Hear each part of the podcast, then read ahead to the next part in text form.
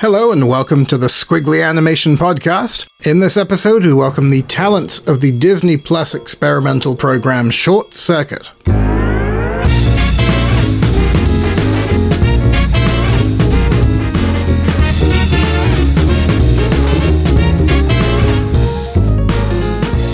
How's it going, folks? We're back for a uh, an actual Squiggly Animation podcast. They're less frequent these days but just as delightful, I'm sure you'll all agree. They're worth the wait. How are you doing, Steve? Great. Uh, we've been having fun, haven't we? We've been doing the Squiggly Animation Film Club podcast. So we've been uh, watching a film every week and talking over it. So I think that's how we've been getting through this whole this whole scenario of uh, yeah. It, has been a weird one, hasn't it? We've it's not that we've avoided this podcast. It's just that uh, reading out that things have been delayed or cancelled or uh, bad news. It's just not something that we want to, you know, we want to come on the podcast and put a smile on people's faces, don't we? I'd never got that memo myself, but uh, sure, let's try that out for size. Yeah, 98 podcasts in, or however many podcasts it is. Let's try and make people smile. Well, uh, okay, new uh, new experimental venture then on the Squiggly podcast. Optimism. Yeah, let's give it up after a minute. I don't trust it. So, God, the last one was April, and that was when we were talking about the Willoughbys. My goodness, Blimey. seems like a lifetime ago. Mm-hmm. So that was 90, yeah, so this is ninety nine. So we're coming up to uh, the big one zero zero. Well, any uh, any news out there that's tickling you, that's getting you excited? Yeah. Um, any God, we Annecy's been and gone since the last episode. Jesus. Yeah, I feel like talking about the last Annecy would be like talking about Annecy in like 2013 or something. It's yeah. Well, we you know we put up stuff on Annecy on the website. You can use your eyes. Absolutely. But yeah, there was good stuff there. It was not the Annecy that we know, of course, but um, there were advantages and disadvantages to the um, the format. Um, one major advantage being that you can turn a film off if it sucks you can sort of do that in the sense that you can cover your eyes and your ears in the cinema, or you can walk out indignantly, but that's not very polite. So this is, I like the discretion factor of being like, how many more minutes of this is there? Oh, fuck it, off.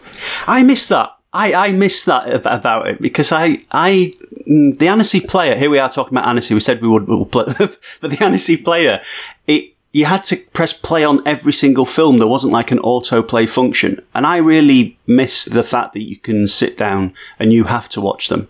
And there were some bad films, uh, as there were some tremendous films. Um, and I, yeah, I put myself through them just for the sake of authenticity. I, I applaud your resolve. I like it in, in person, you know, doing the, the, the cinema thing. And there is a value to watching bad films because, of course, you can bash them afterwards and get out some catharsis. The thing is, I think because I maybe had my fill of that this year, and I think you you're probably in the thick of it now with MAF. You'll have you know the entries to go through, and I've I've been doing quite a bit of pre-selection, and that's the you know the hundreds of films that have to get filtered out for just kind of being a waste of time. Mm. Which sounds a bit cruel, but you, you do sort of need to be. It's a sort of ruthless thing. And I also feel like I'm afforded my kind of attitude in that regard, having been involved with, you know, many, many festivals at this point. I've also had many, many rejections.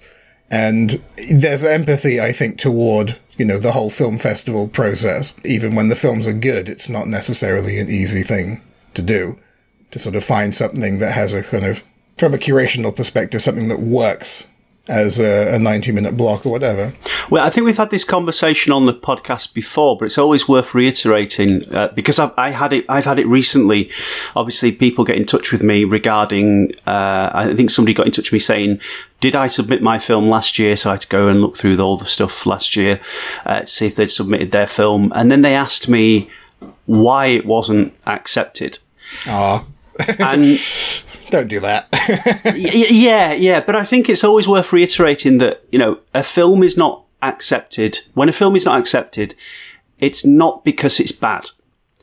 It's it's you know it could be it could be not accepted because it's bad, but don't think it's because it's bad. If you know, because the question that person asked me was, well, it had been accepted into other film festivals. Well, great, fantastic. That's that's amazing. It just wasn't the right fit for our festival. Yeah. You know, the, the films that are, we, you know, the, the example I tend to use a lot is a, a film festival like Ottawa.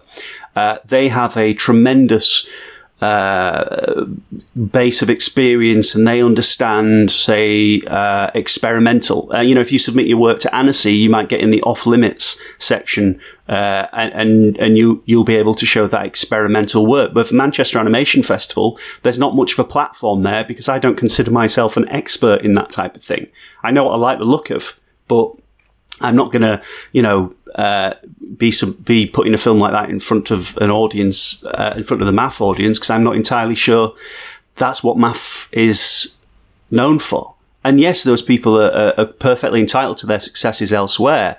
But just because it's right for one festival does not mean that it's right for every festival. And it does not mean that it's bad either. Sometimes, you know, when you put together a program, you're putting together a mixtape and you don't want to, you want there to be a nice flow with it. You know, for example, uh, you might have made a film which is uh, a film about, let's say, an environmental film. And I'll I'll be going through the list, watching the films, and an environmental film will come up, and I'll go, "Yeah, that's that's got a really good point." Then I'll watch about twenty or thirty more films, and another environmental film will come up, and it'll say it better. Yeah. Now it's not because the first one was bad; it was because the second one said it better. It might have been shorter so I can fit more films into my program.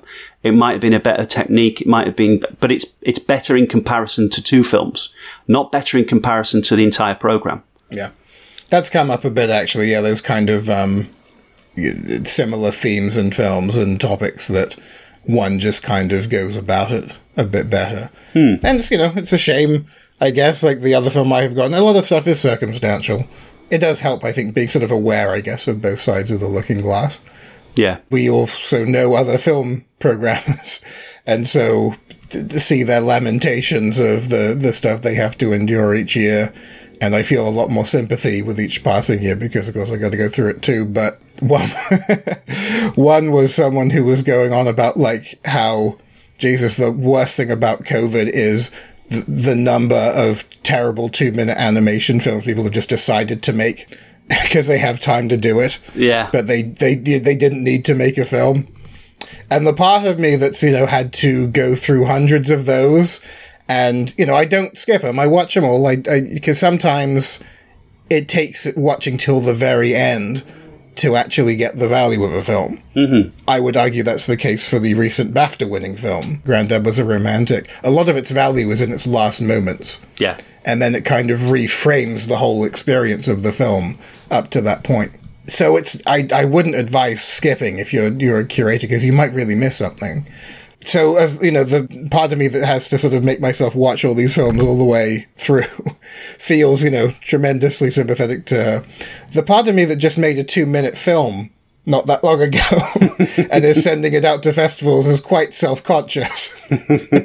Because for all i know one of the films she's talking about is mine. I'm pretty sure i submitted it to the festival she was pre-selecting for her. right but also, of course, the whole state of the world is like, I think we were talking about this out of the podcast, but there is a bit less motivation to send stuff out to festivals, and I'm kind of having to remind myself to bother a lot more. Yeah, I would, yeah, I would be I would definitely submit your film to festival. Mean, obviously, the first thing people would say to that is, "Well, you, are bound to say that, Steve. You're a festival director. Look, our call for entries has closed this year, and we've got pretty much what we usually get in terms of entries. We did really well this year. In fact, our Industry Excellence Awards, we doubled uh, what we usually get entry wise. So we're really proud of the way that things are going uh, in that regard.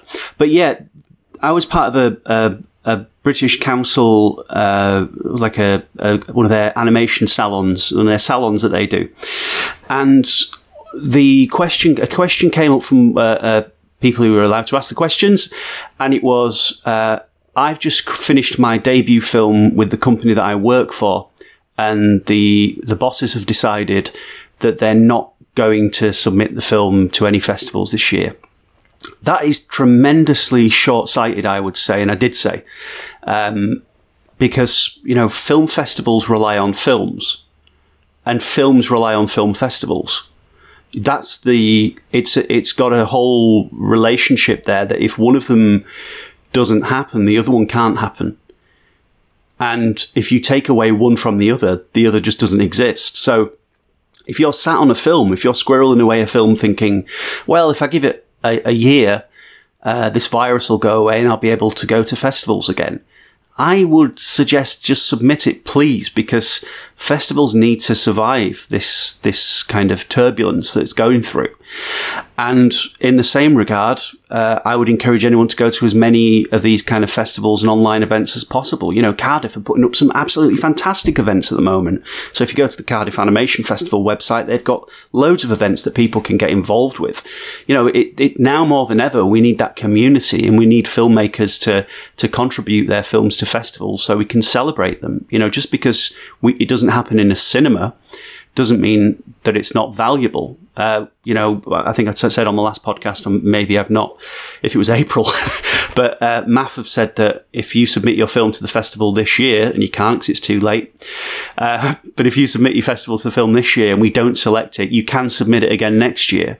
And if you do get selected and you get through to in competition, then next year we'll screen it on the big screen and you can, or the, the, next time the cinemas are open, we'll screen it on the big screen and you can come and have that festival experience. You can have the network and you can do all the stuff that you would usually do.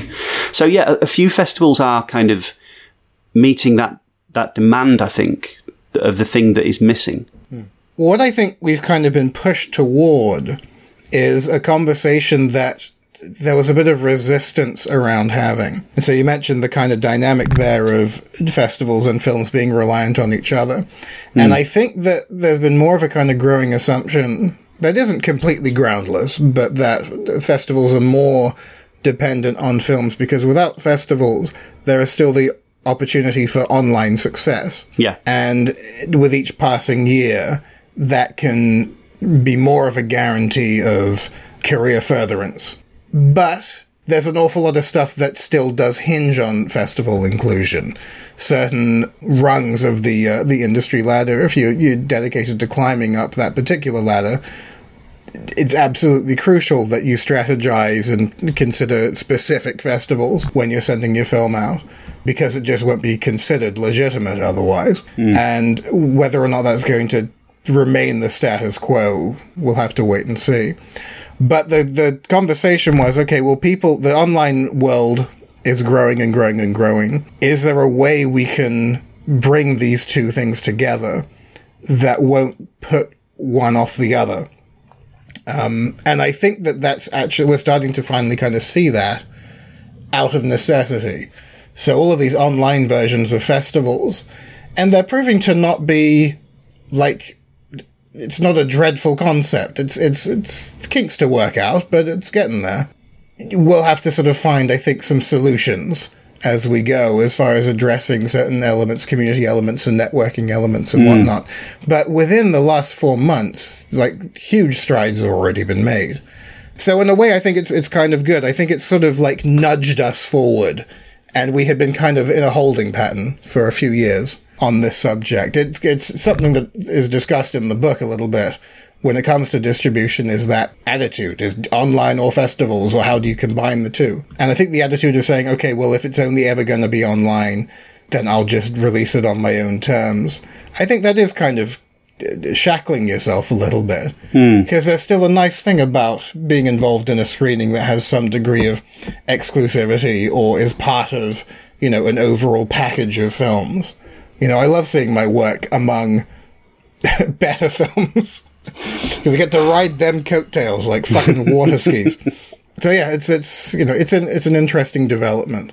Um, not what I think people would have wanted, but there's a, there's advantages to be had. I think. Well, absolutely. I mean, animation festivals have to change from now on. I would say that any any animation festival that believes that this is the you know that everything will go back to normal they won't go back to normal. You know, we have to consider uh, well, uh, the, in, the entire world has got to change, and that that includes animation festivals. So, you know, you have to have an online component. But yeah, as, as, you said there as well, Ben, it's really important that that sort of social side of things, the networking side of things, that continues as well. Because otherwise, all you've got is a glorified YouTube channel. Yeah. And you know that's the that's the last thing you want really. You need to be able to bring the community together, and that's what it's all about really. At the end of the day. Yeah. So yeah, um, that was that was us not speaking about Annecy. but yeah, in, in terms of uh, short films and stuff, some very welcome news this uh, in the last couple of uh, days. Uh, Don Hertzfeldt has revealed the teaser trailer for World of Tomorrow Episode 3, which looks, as you would expect, absolutely amazing. Uh, so yeah, World of uh, World of Tomorrow, Episode Three: The Absent Destinations of David Prime. Uh, I actually haven't watched this one yet, so I'm going to uh, pop it up if you don't mind. Don't mind at all. I'm not going anywhere.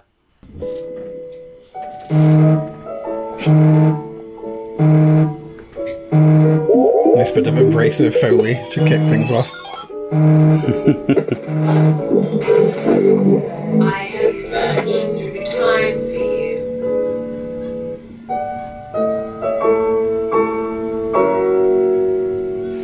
Well, it's keeping its cards pretty close to its chest, but that's sort Yeah. of the Don Hertzfeldt way. the the first two were fantastic. I think that that you know it's got the makings of another. It's such a beautiful day. Yeah, I don't know if that's his plan for it. If he wanted to, if he wants to release it as a kind of feature thing later on, but it's always nice when people actually, peop when people that you like continue to make new work and it's good. because I'm finding that you know, and well, it's something that I, I noticed when we started doing Squiggly. It's people that I was a huge fan of from their sort of classically well known work. And they'd be like, oh, there's a new film from such and such. And you see it and it's in the festival program. And you're like, oh, I'm looking forward to this one because this person can do no wrong and it stinks. but I've yet to see a Don Hertzfeldt film that wasn't wonderful. yeah, yeah. He really knows what it is he wants to do with his films, and his ideas are pretty rock solid. That is good news. Yeah, a lot to look forward to there. Um, no pressure, Mr. Hertzfeldt. So yeah, on to the world of features then. Uh, if we're kind of careering through this cavalcade of uh, cartoon news, uh, Pixar have revealed their next feature film, or one of the next feature films that's coming up, is uh, Luca. And this is going to be directed by La Luna director Enrico Casarosa. Um, so yeah, it's going to be uh, hitting US theatres next summer. It's going to be directed by the guy who did La Luna. I don't know if you remember this uh, uh, Pixar short film. It was the uh, the little boy and his dad are fishing, and, stars are falling. Um, I think it's a long time since I've seen it, but it was quite a sweet little uh, little short film.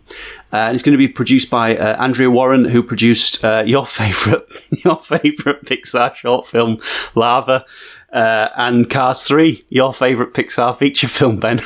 Yours and mine, surely it's a shared love affair with those particular jewels in the crown of Pixar's back catalogue. I'm sorry, that's cruel.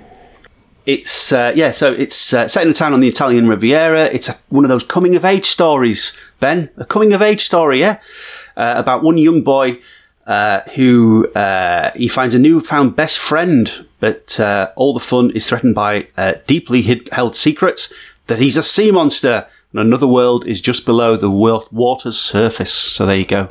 Ah, a, a world under the sea. Hmm. I wonder if uh, there'll be a d- fun array of quirky characters that await him. Uh, It doesn't say so, Ben. So uh, you could be wrong there. Uh, it's probably just bracken and shipwrecks and stuff like shopping that. trolleys. Yeah. Um, so yeah, obviously the next film that Pixar have got coming out is uh, Pete Docter's Soul, uh, which uh, is due this November. If uh, yeah, if if if everything's okay, I suppose. yeah. So yeah, um, another Pixar film coming. They're still making them. Lots to look forward to there. Did you ever see uh, Onward? No, no, I'm waiting for it to be released on uh, Disney Plus over here in the UK. Have you seen it? Did you see it in the cinemas before uh, they started spraying everyone with disinfectant and hammering big crooked pieces of wood over the doors of everything? Yeah, I think it was one of the last films I saw in the cinema, depressingly. Um, actually, no, I went to Anima after, so. But, um, no, I went with my, uh, my little niece, who seemed to kind of enjoy it. It was right, it was fine. Yeah. Didn't rock my world, but it had uh, some good gags in it. What she was not impressed by, and I had to concur, was the completely valueless Maggie Simpson cartoon that they played before it. Right. It hadn't sort of occurred to me. So, oh yeah, they're all part of that world now. Mm. And it's sort of a shame because it's sort of it's not only you know yet another unfunny thing with Simpsons characters, but it's now kind of tainting what until the lava film had been a largely pretty good track record of short films that preceded uh, Pixar features. Yeah, I think with we look, obviously we were we didn't enjoy the story of lava. I think that's safe to say. Uh, and we didn't enjoy. Well, Cars three was okay.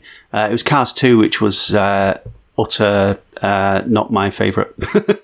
um, but in terms of like the Pixar short films they, uh, and the features, it always seemed that they were striving to uh, make a technological advancement, and so Pixar RenderMan would always work and strive to to create something new. So with lava, it was the the physics of under the un, under the water, uh, you know, where you got as, as you said, Ben, um, the farting volcano and all that sort of stuff.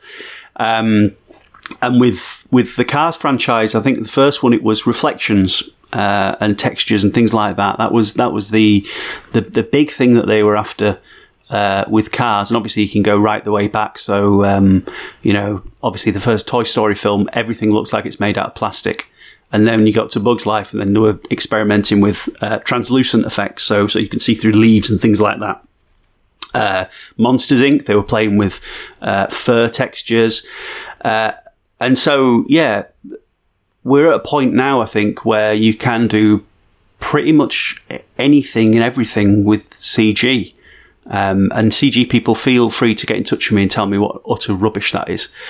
Um, but it, we've we've we've come a point we've come to a point where you know you can create what's in your imagination. Um, and so when you go to the cinemas and there's a there's a Maggie Simpson short, I mean, what was the what was the innovation in the Maggie Simpson short, Ben? I don't really remember any as such, but I do remember around the time that it went out, Yeardley Smith, who was the voice of Lisa Simpson, posted up a still of it, and it was a shot where Maggie doesn't have her pacifier in her mouth, and Yeardley Smith puts up this tweet going. Maggie Simpson looks exactly like Lisa Simpson. like, 30 seasons in that you're realizing that now. I caramba. and like people were replying going, "Oh my god." it's like in Wallace and Gromit where he takes off the glove. He's like, oh, "It was you all along."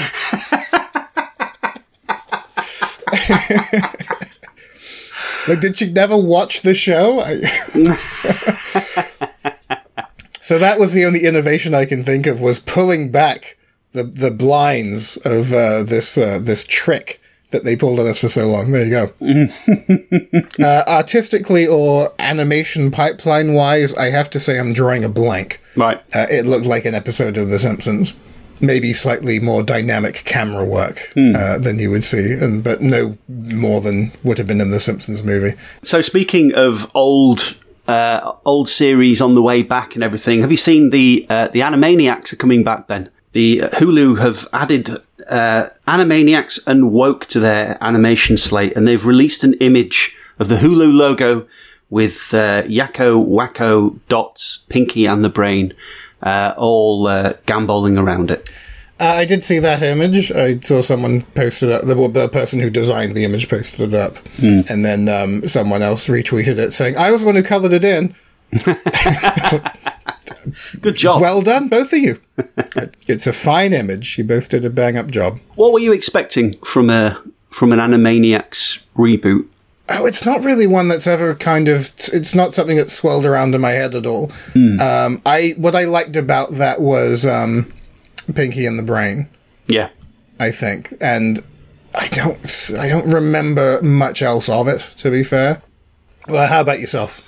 Well, I didn't know quite know what to expect because obviously we follow some of the directors on Twitter and all that sort of stuff, and so they kind of gave gave an inkling as to that they were working on it, and I was like, oh wow, well this I, would love to see how how it's going to be designed and how it's going to be uh, brought to to a future audience, and I'm looking at this image and it looks exactly the same which is fine, which is great. You know, I suppose so long as the writing's there, so long as the the kind of the madcap fun uh, and everything else is there, then great. Uh, I think the thing that I loved most about the Animaniacs as a kid, and I didn't appreciate this as a kid, was the fact that they were basically a modern day Looney Tunes. They they were episodic. They were they were like you know five or six minutes per. You know, you go and see Pinky and the Brain, and then you go back to to the Animaniacs, and then you go to the Pigeons, then you go to Slappy Squirrel, and then you you know, and it was always the same gag, or it was always the same kind of premise, and then you'd go to something else. So you you were constantly entertained throughout, and I think that's that was something that that I really appreciated that energy, that fun. Um, yeah, great. I didn't know that it was over twenty years, twenty two years since the last episode. I would have actually placed it a little further back, like sort of more beginning of the 90s. Yeah, So closer to 30 years. But uh, there you go. That's how that's how memory works when you're an old piece of shit like me. Well, is it because Yakko's trousers are up quite high and they're a little bit sort of MC Hammer? That must have been it. Yeah. Yes.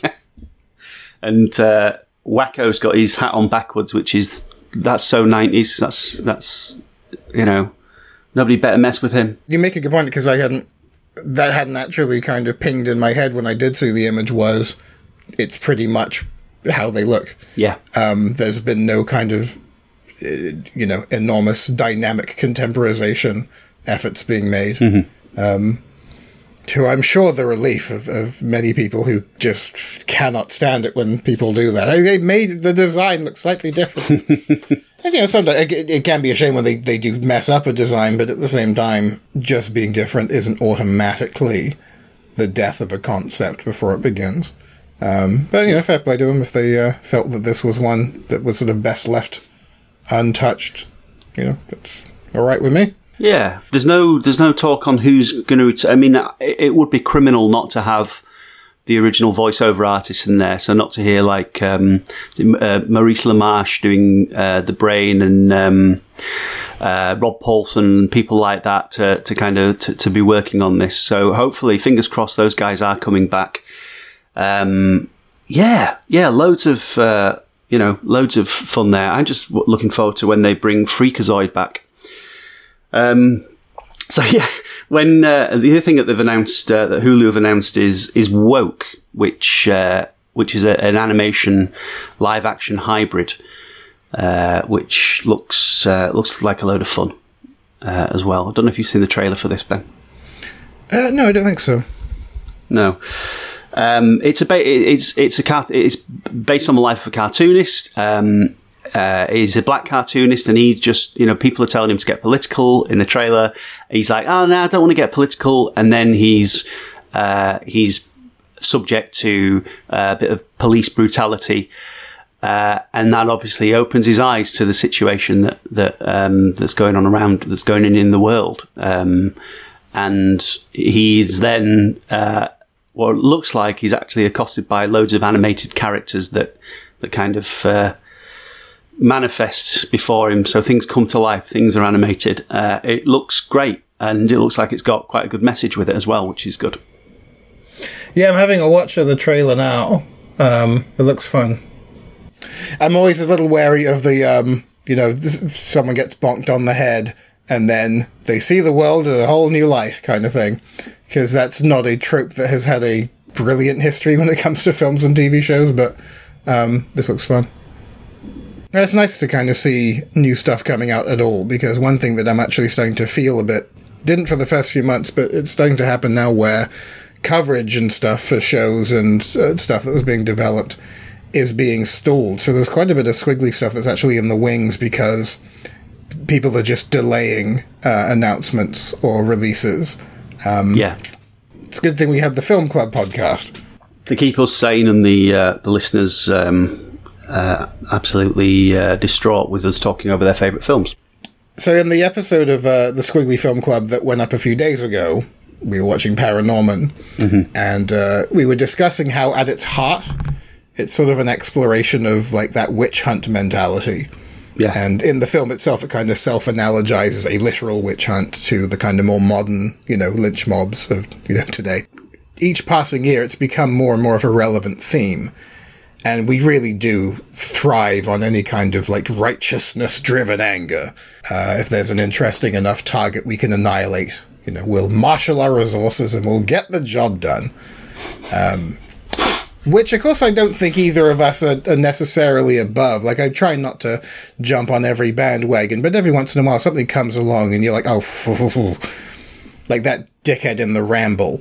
I was quite happy when she was like, you know, chastened and um, I was annoyed when she got a dog back, but uh, she might have gotten a job back as well. Actually, the thing is, of course, we move on. Mm. That was months ago, and we forget, and then the you know the, the world keeps turning for these people, and they were humbled for a bit, but you know their life isn't over. Yeah, these things when they come around and they you know get us all worked up, they do have expiry dates when it comes to public interest, or maybe if not like permanent expiry dates, they come in seasons, like the tides.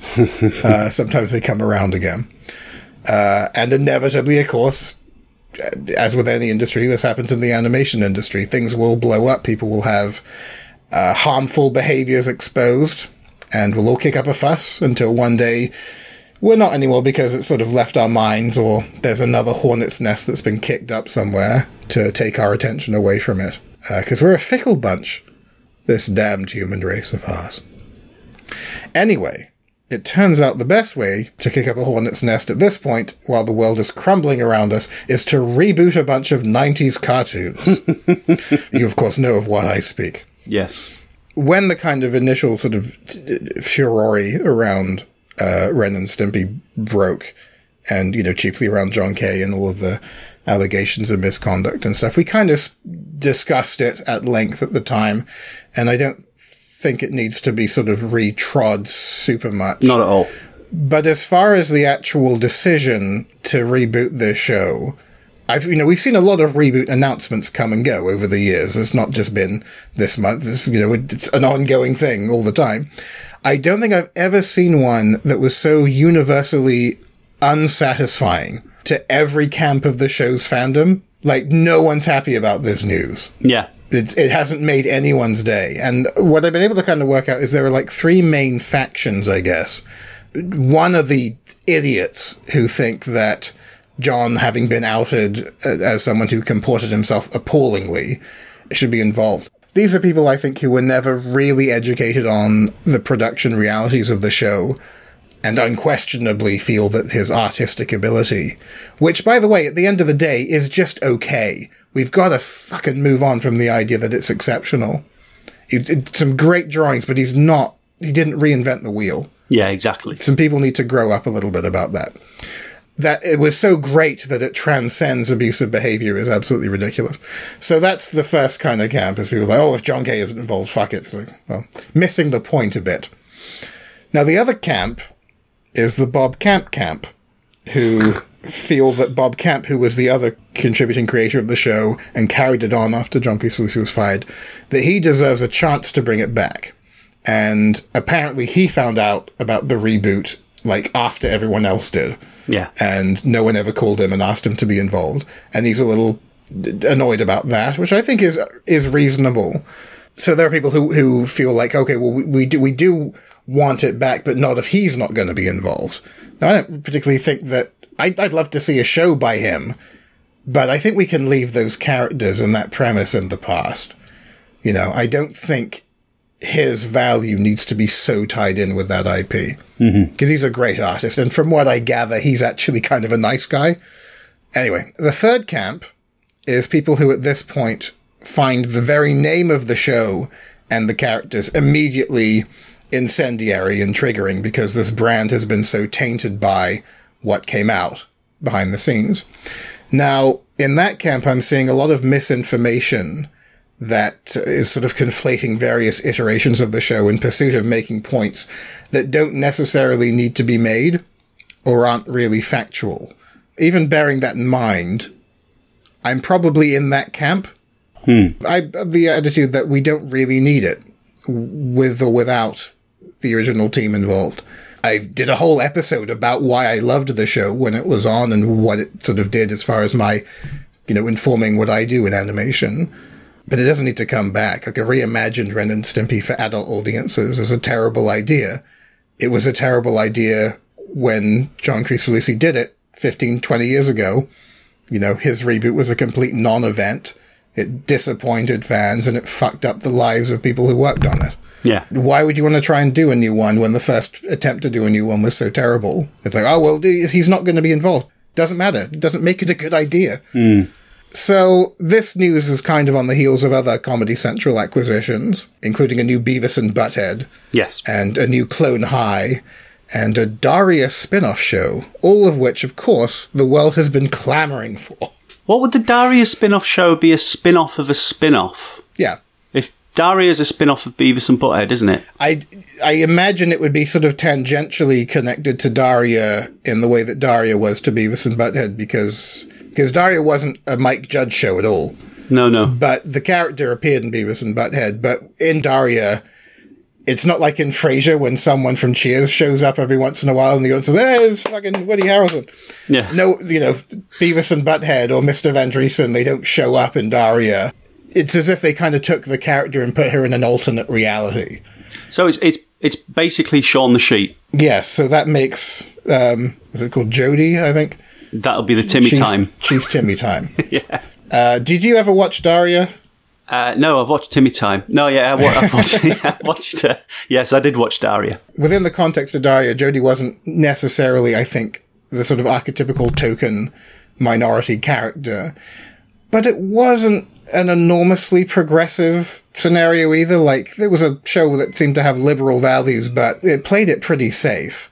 And there were some little political warm potatoes that were occasionally brought up within it. Hmm. But largely it was just like teenagers moaning and being sarcastic Yeah, and be, be frightfully witty. But that's sort of what like this podcast, exactly. except for the teenagerness. So you know, if if uh, if there's a germ of an idea there, you know, I don't see much harm coming from it, but I don't really think it's hugely necessary. What is the the need for the character to be pre-existing?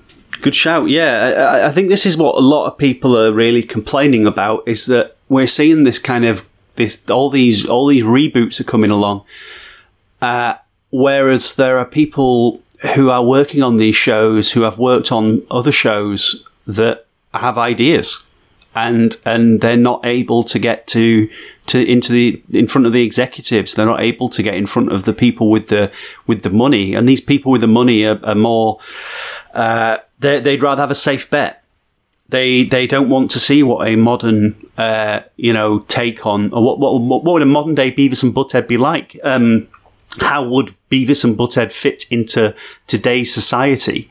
I mean, the would that Beavis and Butthead would fit into today's society. It's always the peripheral characters that act as today as the day's society in Beavis and Butthead.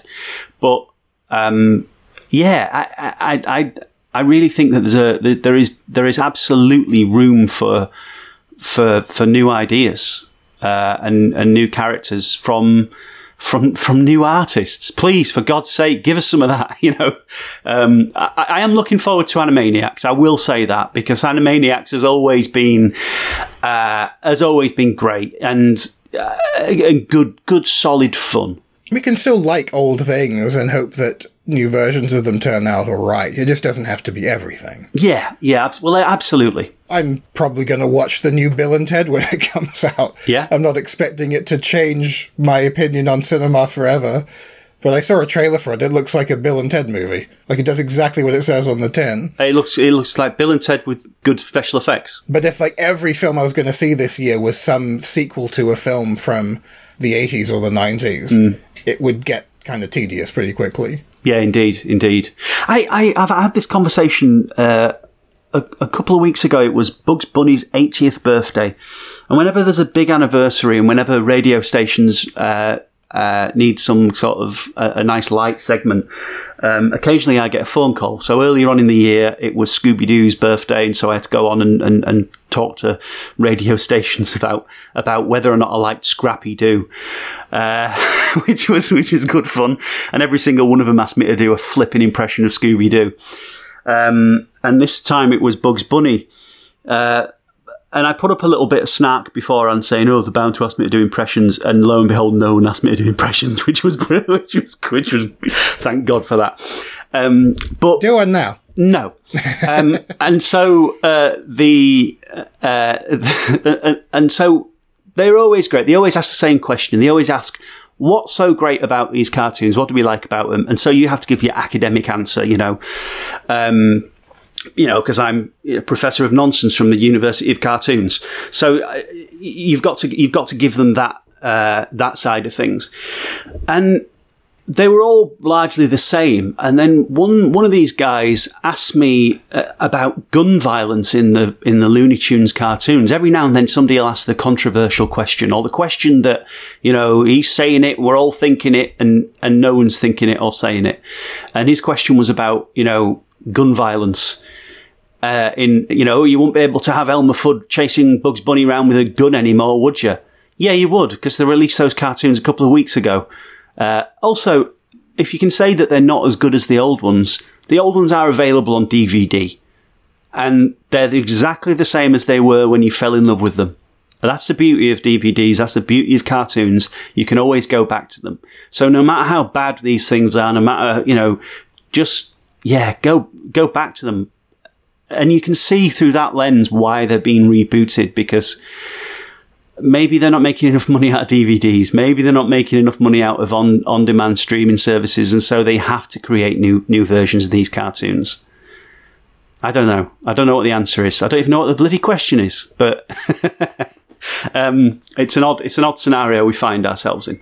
It is interesting, like, it sort of goes back to the things if there's something we can seek out to provoke or be annoyed about or be angry about, we'll try and find us. Oh, they had guns in those old cartoons? Yeah. Like the, the, you know, the very idea. I remember I, one of my first sort of squiggly interviews was with a guy called Eric Drooker, who's generally a graphic novelist, but he had done animation for an independent film called Howl. He had a great quote about his sort of animation interests, and it was along the lines of like Bugs Bunny's my main role model because he never starts shit. Yeah. He, he always is just minding his own business until some white guy with a gun puts it in his face, and then then he retaliates. And I thought that was a great summation of why that character is so everlasting. Yeah. And I think the the role of you know a firearm in that scenario is not completely useless. It sort of has its sort of part to play. Uh, and also, if you get a shotgun blast to your face, and the worst thing that happens is your beak is facing the other way, like maybe it's not traumatizing depictions of um, weapons misuse. Well, exactly. And especially if you can just move the beak around to the front and then just tell them that they're despicable. You know, it's. Well, but what if someone saw that and picked up a shotgun and fired it into their friend's face? It's like, well, then the, the cartoon's not the problem in that situation. Yes, the There's firearm. other shit at play. having easy access. It's like the kid who, like, the, there was always that one kid who, you know, they watched, um, you know, too many episodes of uh, uh, the Timmy Mallett show and, you know, brought a hammer into school and. like, it wasn't Timmy Mallett's fault. like, the, if the kid can't discern between a big foam hammer and one he stole from his dad's toolbox, then I think the parents need to have some accountability there. Or the other authority figures in his life. Oh my god, I used to, I used to love Timmy Mallett. That was me as a kid. No, um, Just the braiding kids. the yeah, yeah, going around cracking skulls. Um, although I, I, I must have told this story on the podcast before about my uh, Ninja Turtles outfit as a kid, and it was fancy dress day, and I had the Raphael uh, outfit, and they he has the sais, doesn't he? The uh, the ninja sword things, and I was showing off my moves, um, and uh, there was a, a, a mother with a pram, and I was showing off my my awesome skills, maybe a little bit too close to this pram, and so my my flimsy plastic hollow. Ra- well rounded, you know, curved and, and, and no damage whatsoever had to be confiscated from me and and I spent the whole day in a sulk, exactly how Raphael would be if uh, if he'd have had his, uh, If he, his if he lost his sight, yeah, for attacking, he would feel very driven to get it back. yeah, I mean, it was, it was Bradford anyway, so all the other kids were armed anyway, so it doesn't really matter. but yeah, so reboots, shmre, shmreboots. There you go. Well, this is the other, the other thing with Beavis and Butthead. Like with Ren and Stimpy, they already rebooted it, Yes, yeah, and no one gave a shit. yeah, yeah. Like it was again, it was pretty much a non-event, and the contemporization was, oh, instead of watching music videos, they're watching Catfish, Yeah. or whatever was on MTV at the time. And all right, but who needed that? Who asked for that? Well, yeah, You know, and what I'm kind of hearing rumors about now is that it's going to be that they're actually middle-aged and they have kids. That just sort of feels very kind of I don't know, uh, creativity by committee. But also, is, is it a fact that maybe Mike Judge can no longer, being as he is a, a, a man of, uh, of, of years advanced of Beavis and Butthead, that he can no longer relate to uh, to slackers, um, and and you know that energy no longer exists. But he's got lots of ideas about being a middle aged man. We'll do another King of the Hill then. Like people actually like still remember it as a show for for for one. And they go back to it. Yeah, There's things that there's things that um, uh, I think there was a, a, a you know people on Twitter will put up quotes of, of Hank Hill and they, they fit really well today. Um, it, it's such a great show. It's it's it's always one that's worth going back to. you know, I just remembered something. He put out some Beavis and Buttheads on DVD, so I had the DVD, and there was a note in it that came with all the DVDs. Like you, you're going to be watching these DVDs, and you're going to wonder. There's a lot of episodes missing. Uh, I was watching them, and I decided that most of them aren't very good. So I've only put in the good ones. Right. Like he didn't even like the show. but he basically just put out like, you know, a best of DVD. He, he didn't see any point in putting out a full run of episodes on the DVD. Just sort of unheard of. But you know, like if the guy who created it is like, yeah, eh, no, hmm, not all of it stuck to the wall, then maybe that's telling in some way. Uh, Yeah, it was also filler as well, wasn't it? It was also there just sits between music videos and then they'd go ha ha over the music videos, wasn't it? That was basically the premise of uh, of Beavis and Butthead. Uh, it was a it was a variety show using you know stuff that MTV already owned or or had rights to. Anyway, um, how are we going to fix this, Ben? What's the what's the new rule for, for, for television executives? I'd say that if you're going to reboot Beavis and Butthead, you have to give two people on that show a chance to pitch a brand new show that we've never heard of before. Then the world will be right. yeah, and then cancel the reboot early on. Problem solved. Right, let's. There there we go.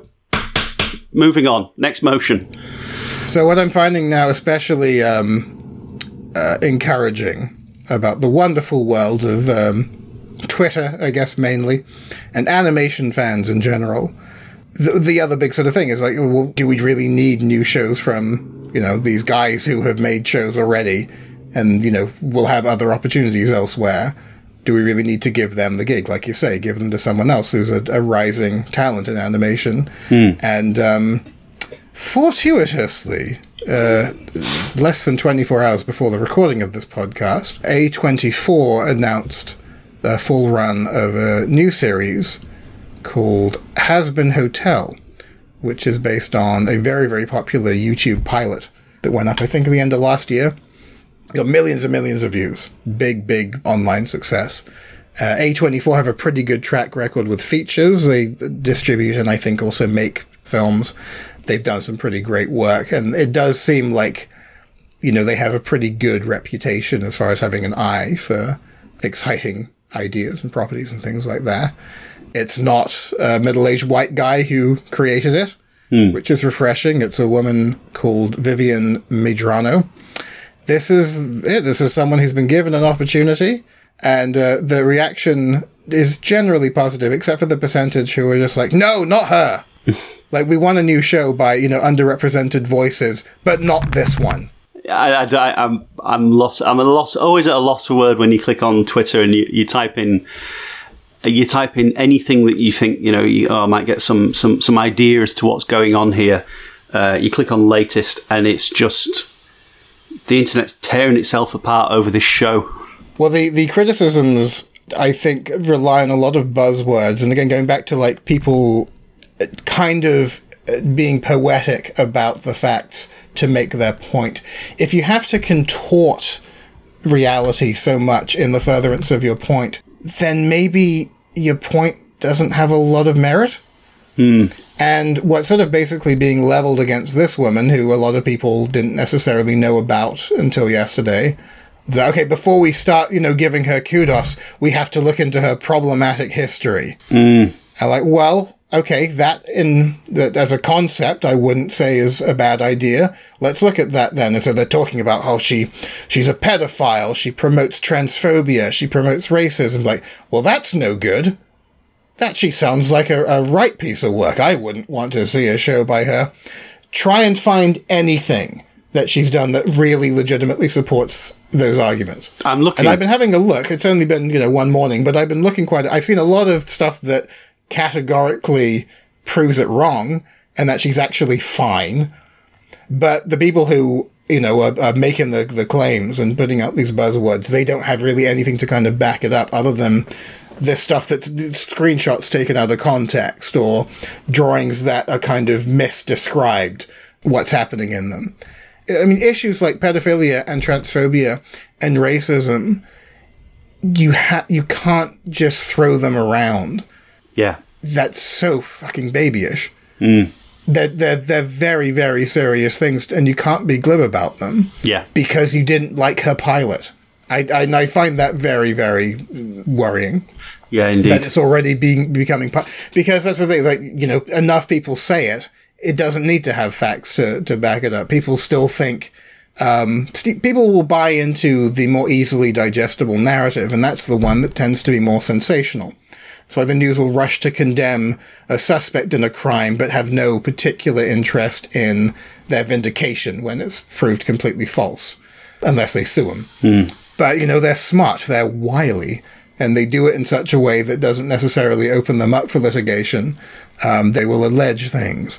And that just becomes this kind of accepted apocryphal fact and i think that that's something that is so unnecessary. If at the first opportunity when someone you know gets a shot at something that could be you know a, a legitimate contribution and something that could you know promote more people being given opportunities like this. If you're immediately shutting it down based on information you don't have the emotional intelligence to fully understand then you're the one making it worse for yourself. You can't then complain later on. So. Uh, I think you've, you've raised some you've raised some real real good points there, and, and is is this something that that is completely? There's no chance of of that changing. Are we in Are we in this world now where? If somebody's going to put something and, and, and label something as transphobic or label something as, as, as homophobic or you know use use this kind of this dialogue to to, to, to send people against it, are we are, are we in that world now where that's just that people aren't going to change that? Oh, uh, have we gone too far? I think that it's always kind of been in us, and I don't know if we're, as a species, going to grow out of it anytime soon. The sort of hope is that the, the greater percentage will win out and common sense will win out. And that's the problem with, with Twitter. You can easily retweet something, and I try and you know, and, and that's where people go. Retweets don't equal endorsements, um, or retweets do equal endorsements. You know, all that sort of all that sort of Twitter crap. Whatever mood they're in that supports their fucking logic. Well, exactly. Do your bloody research, people. Get your facts and then talk. If it turns out that this woman that people are kind of you know, it's not everyone, by the way, but I am noticing a lot of stuff in the sort of feed as a reaction to the news. Yeah. Being like, ah, but I heard that she needed this, and blah, blah, blah. It's like, oh, well, okay, but you heard it, but did you see it? And Yeah, and the thing, here's the thing is, I've not seen the show. I don't know anything of this creator. I don't know.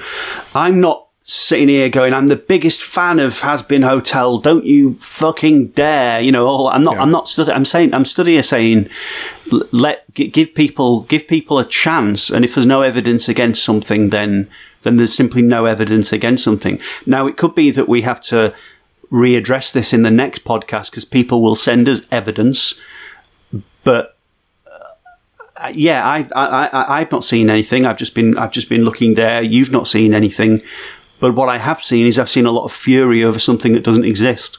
So, Yeah. there you go. Like, yeah, if, if, if something comes up after we record this that's legitimate proof or whatever, then yeah, you can take that on board. Like we were talking about in, again in the last film club, you don't have to dig into every uh, stance you take. You don't have to double down. If you are further educated on a subject, then you can, you know, your, your opinion can change and be informed by that. You're not flip flopping. Yeah. You're just becoming more educated. You're learning. This might all be moot, of course, if it turns out the Hazbin Hotel is, is not a very good show. Uh, but it won't have hurt anyone, so screw it. more power to her. Indeed. Any uh, any other '90s cartoons being brought back in some form or other? Maybe in film form. They're all been brought back. yeah. Um, the one thing that's that's been given the live action treatment is uh, is Disney's Mulan, uh, which uh, is heading to Disney Plus with uh, with a, an extra price tag attached to it. Ben, Disney have announced that they've lost three billion and a half dollars. They've not done very well out of this whole pandemic thing, uh, and lots of their movies are obviously. It's a bad time to make a film if you're live action um, it's not a good time to make money with the cinemas shut. Uh, and so Disney has sat on this film, which is complete, and it's a live action remake of Mulan. And so, what are they going to do with it? Because you know they could stick it on their their Disney Plus platform, which has done incredibly well. Apparently, there's more downloads on Disney Plus than there is on BBC iPlayer, and iPlayer is free. So, you know, it's acting as this. Um, the, the the sort of digital babysitter that, that that they wanted it to be. Everyone's watching all the stuff, and and that is great. We spoke about reboots. Um, my niece and nephew are absolutely they love Darkwing Duck. They go and watch that all the time. They're like six and seven, and whenever uh, and, and so it's really weird watching these kids quote stuff that I used to watch as a kid, and they don't care that it's that old. I must have said before a couple of years ago, um, we were on Netflix and there were two versions of Inspector Gadget, and you know my, my nephew went put Inspector Gadget on. I thought, all right, you want to watch this new one, dear? So I put the Inspector Gadget. He went, no, not that one, the proper one, and it filled my heart with so much joy because Inspector Gadget was my favourite thing as a kid. Um, so yeah, it, it's it's it's great. Um, but yeah, so uh, Disney has sat on Mulan. They have this kind of multi, you know, million pound project. They want to make their money back, and so what they've decided to do is release it for um, twenty nine dollars and ninety nine cents on top of your subscription charge. So if you want to see Mulan, uh, then you're spending thirty dollars to see it plus your subscription to Disney Plus. We were talking earlier on in the podcast about animation festivals and the way that entertainment delivered through animation festivals has to adapt. And I think that for the next year or so, this is the type of thing that's going to be tried out. And if you want to support features, then, well, if you want to support Disney features, this is the thing that people are going to have to do. Um, uh, or, or not watch it, fine. You know, whichever one you want. They, they're your options. Like it or lump it. What, what's your thoughts? What's your take on this, Ben? I think to a certain extent, it's sort of a, a play to like what what can we get away with? How far can we take this until there's enough sort of pushback that was seen to be taking the piss? Thirty dollars is a lot, isn't it? Yeah, I'm, I I wouldn't be thrilled about that. I'd feel like they should offer something else because the thing is, it's already a concession. Hmm. Ideally, you'd see it in you know a huge cinema with you know big immersive sound system, and instead you've got to do with whatever you'd sort of set up Yeah. at your home. So you should be paying less, of course. But the the attitude of you know, oh, but there's still the exclusivity factor and the blah blah, blah and they, they see it before other people can see it, and it's not a need that exists until people are told that they need it. Yeah. When I was a kid, traditionally movies would come out in North America about three months before they would come out in England. Yeah. Sometimes six months. And the clout I had when I came back to school in stupid England and I'd seen the latest Jim Carrey film and they would have to wait until October. Those douchebags. You're going around the playground going, alrighty then. And I'm like, what's he on about? I've no idea. It's called Dumb and Dumber and it's going to change the face of cinema as we know it. You heard it here first. Uh, But that is the thing. Like you, you kind of have to have the mind of a nine-year-old to have any to really see any appeal in that. Like I saw it first, kind of thing. So I certainly wouldn't want to shell out more. I don't know. I mean, if it was like something I was absolutely, it would have to be something I was really desperate to see, Yeah. and that doesn't come along very often. But as a sort of casual cinema goer, no, I, of course I wouldn't. But so here's the thing: it's it's a it's a kids. It's it's was a family family film, shall we say? So it's something that you take your kids along to see, and you know neither of us have kids. Uh, we're very lucky in that regard. Uh, but um, what we what we have there is uh, if we did have kids, let's imagine, for example, you know, you're married, you've got a couple of kids, you're going to take a trip to the cinemas. So you need to drive to the cinemas. You need to park. You need, and then all of a sudden you can't walk through the foyer without the kids screaming for popcorn or for some sort of uh, beverage with the latest plastic edition attached to it. So you've got to, you got to get that special thing as well. Or you could, you know, do what we used to do is and just smuggle in popcorn um, feel like feel like uh, like you're breaking the law, even though there's no law against it. You can take your own snacks into the into the cinemas, um, officer. Uh, it, it yeah. So to a family, maybe saying right, we're going to have a family movie night, and we're going to have what we would usually have at the cinemas. This is a special occasion. Thirty dollars is a bargain because you get to rewatch it. It's not a rent. It's a you know it is then attached to your Disney Plus subscription. Oh, I see. The problem then, yeah, the problem then is obviously in, in nine months' time, um, when when it's part of the free subscription and people can watch it, or in a year's time, I don't know how long it's going to be. I'm not I'm not quoting anything officially there. Um, people just get to, you know, oh, it's just been released. Let's have a family movie night, and they're spending the same amount of money that they would have done anyway. So yeah, I think you're right. It does le- lean on that those people that want that exclusivity. And if there's enough fuss about it and enough people are talking about it, you know, all it takes is for one of the other kids in the playground to, say, have you seen Mulan yet? It's brilliant. Go and see Mulan. And then, Yeah. you know, the kid comes home and starts screaming until mum and dad have to um, remortgage the house to, to, to watch more. We have to watch Mulan. That fat Canadian kid won't shut up about it. the thing is, Mulan's already on Disney Plus. And it's it's the price of the subscription. It's the it's the 1996, 1997, whenever it was released, uh, animated version, uh, 1998. Um, so yeah, you go watch that, or tell the kids that that's the new Mulan film if they've not seen it before. They won't know the difference. yeah, exactly. Yeah, I well Disney uh, uh, they know their business um, generally when it comes to the um, supply and demand and that sort of lesser known third factor withholding. Yeah, And I remember, like even you know when they had movies out on VHS, they were expensive. They would charge an enormous amount.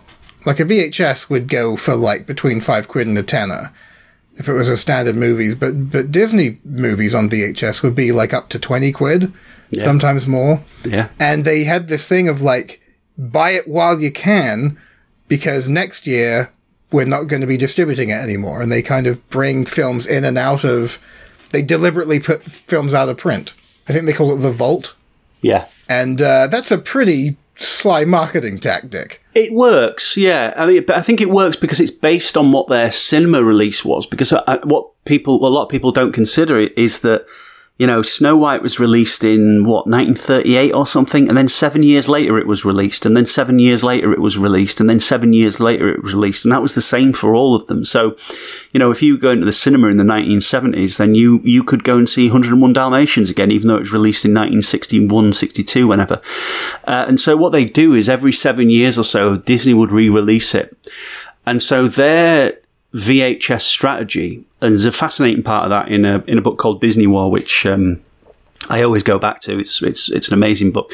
Is they're trying them saying no, that was that's this is always going to be the way that people can re-see these films. They can only re-see them in the cinemas. I don't care that they've just released ET on VHS for eighty dollars a pop we're going to stick to our guns and we're not going to release anything. But then they tried it out. I think it was Pinocchio because that was the only way of convincing uh, Roy Disney because that was the film that he loved the most as a kid. So they released Pinocchio and it became an absolute phenomenon. But yeah, they do retire them to the vault because if they just have them out on for people to, there's no value there, is there? And then obviously formats change, and when formats change, I mean, we all remember the, I think the golden age of DVD was right at the very beginning because everything had special features with it. Because I already, had, why do I want these DVDs? Because I've already got the VHS of, of Pinocchio. Ah, yeah, but this DVD has so many special features on it, and it's absolutely incredible, and you'll be able to tell, you know, you bit see behind the scenes drawings and blah blah blah, and and and you you were in for that, weren't you? And then it was uh, when Blu-rays came out, it was about the quality. It's about seeing it in crystal clear clarity. And now it's about the lack of clutter. Who needs shelves full of DVDs and Blu-rays and VHSs when you can pay us seven pounds a month and we can just stream it into your television? Why'd you buy all that shit for? Yeah, It's like that lady, um, that Kondo lady who did the reverse of that. She did a whole show about like getting rid of your clutter, and then she just started selling trinkets on her website for people to buy. fantastic. So yeah, entertainment uh, is changing, isn't it? I'm in. I'm in this sort of phase of like, oh, it's great to get rid of clutter. I like having more space again. In, you know, in my early twenties, it was like acquire, acquire, consume, get a sense of identity through purchases. And Yeah. now I'm like expunge, expunge, expunge.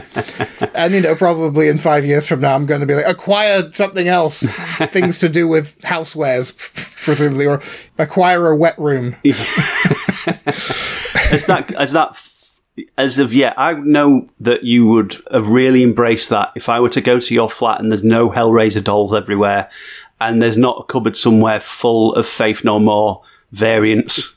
Well, that's the problem. Is also the the one thing that, of course, has remained is the most cumbersome. It's the giant shelf behind me of vinyl records. Yeah, yes. So that's the thing I, I do still buy, and it's if I still bought CDs, it would take up so much less space. Yeah, But yeah, hey, I like a good record. What can I say?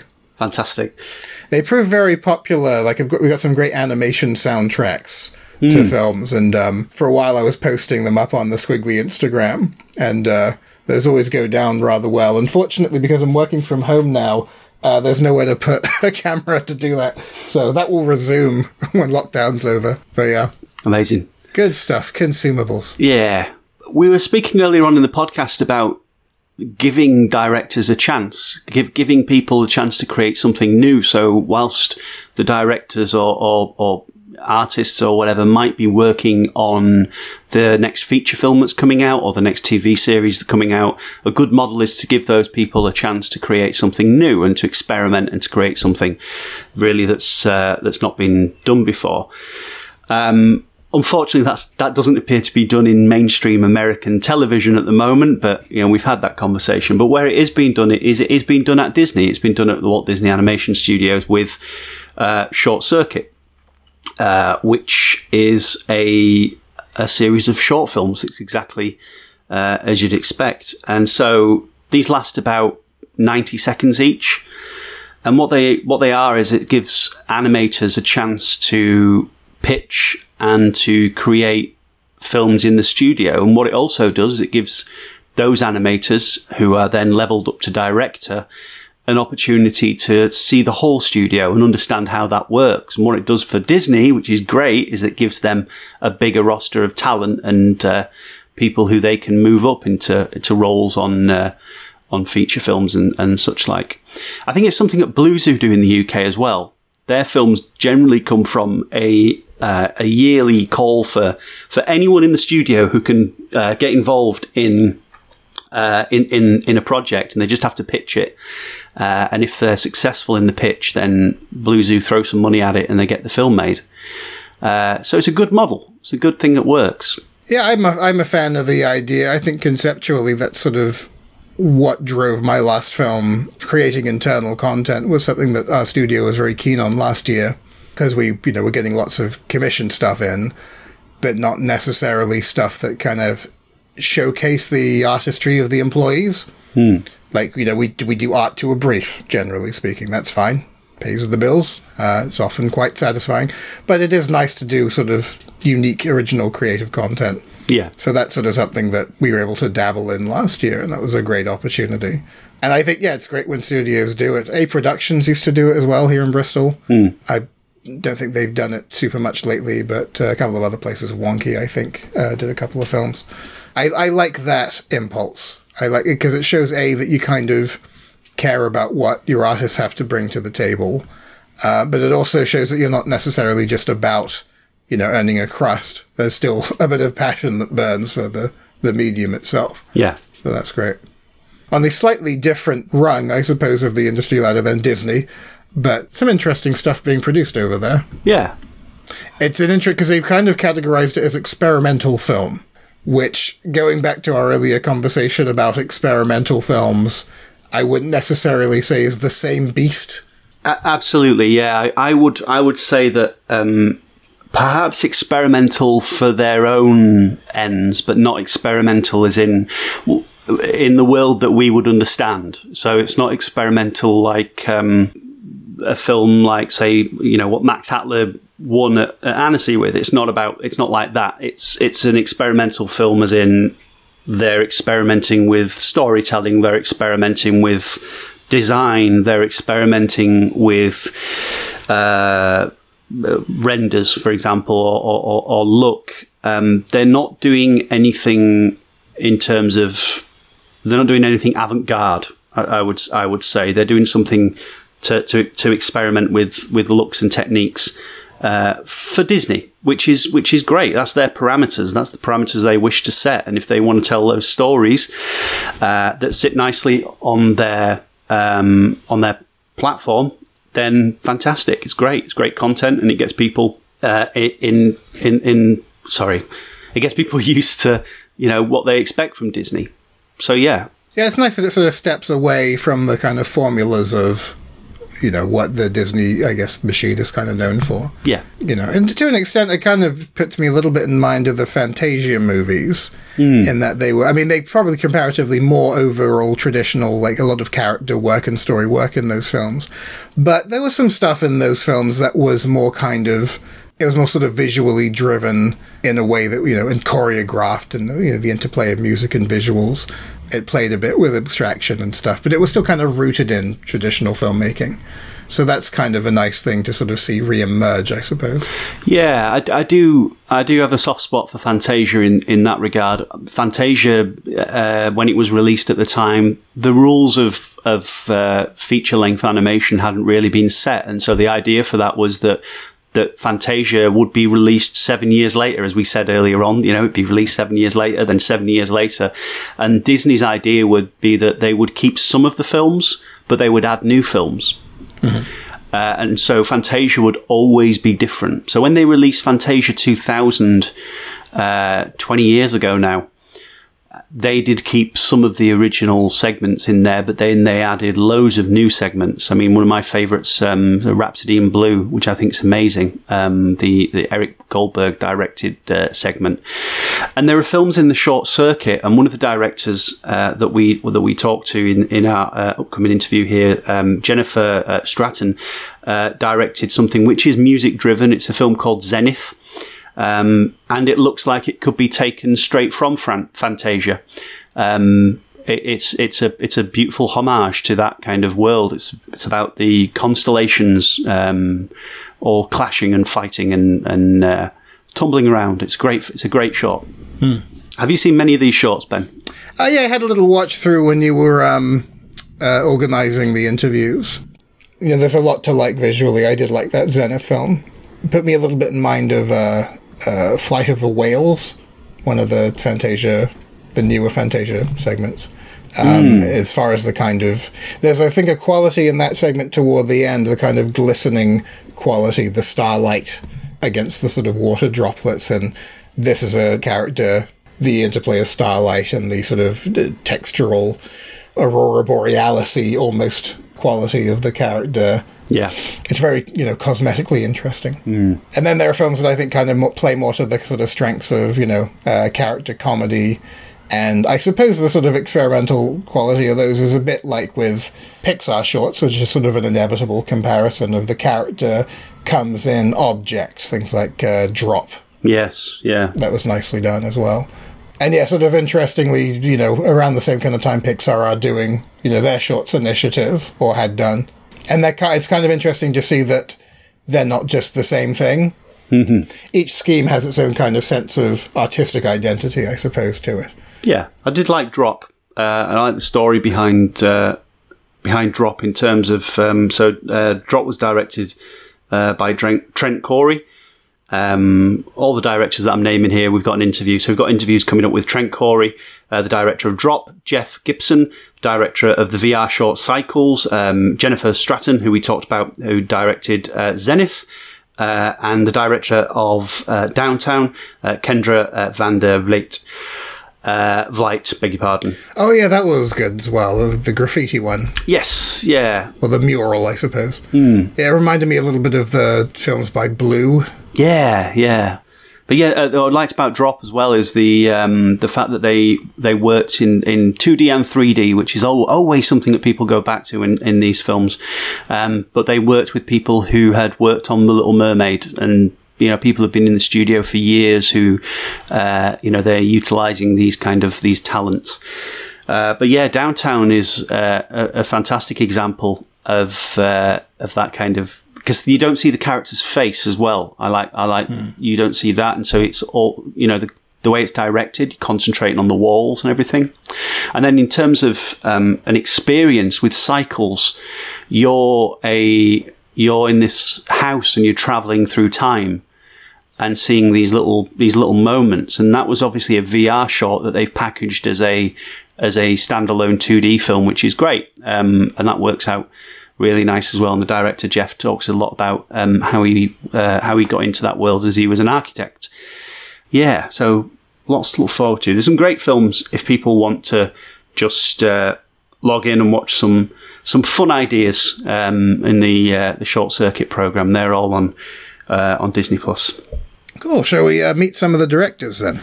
Yeah, so uh, this is me trying my best with a with a round table uh, with Trent Correy, the director of Drop, Jeff Gibson, the director of Cycles, Jennifer Stratton, uh, the director of Zenith, and Downtown director Kendra van der Vliet. Um, so yeah, here they all are. I'm Kendra van der Vliet. I directed Downtown. Um, I've been working at Disney for about seven years now, and I worked at DreamWorks for three years before that. I'm uh, I'm Trent Correy. I've been at Disney for close to eight years now, and uh, yeah, I started in the talent development program there. And my first film was Frozen, and I, have worked on everything since. Most recently, I was animation supervisor on Frozen 2, and I directed Drop uh, starting back in 2016. Hello, I'm Jeff Gibson. Uh, I directed Cycles. I've been at the studio since 2013. Frozen was my first film as well. And I most recently completed directing my second film, Myth, Frozen Tale. I'm Jennifer Stratton, and I'm the director of Zenith. And I've been at the studio for about seven years as well. I actually started on the short Feast. Well, thank you all very much for talking to me, for talking for Skwigly today. It's great to see this incredible outpouring of new short work from Disney, and there's such a variety of styles and stories that, that go along with the shorts. So, Kendra, what drew you to uh, the shorts program? Um, I, I, actually had an interesting idea to try something that was kind of anime inspired. Um, try something with really crazy cameras, uh, a different cinematography look than kind of what I'm normally asked to do on features. Um, so I thought about putting my name in the hat and seeing if maybe maybe I could try it. I, I didn't think I'd actually ever get picked. Um, I didn't get into this wanting to actually be a director, but it ended up kind of being a, a blessing in disguise, and, and I learned so much by doing it. Trent, what attracted you to the program?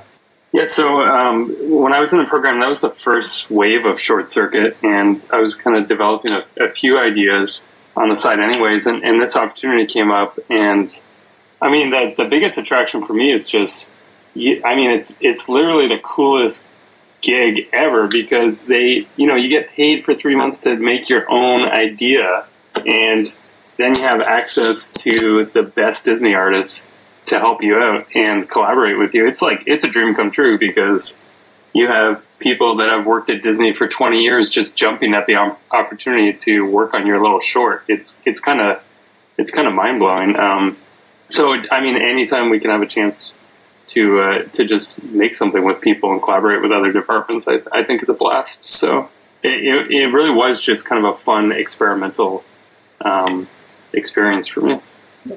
Was that the same for you, Jeff? So you obviously did your film in VR as well.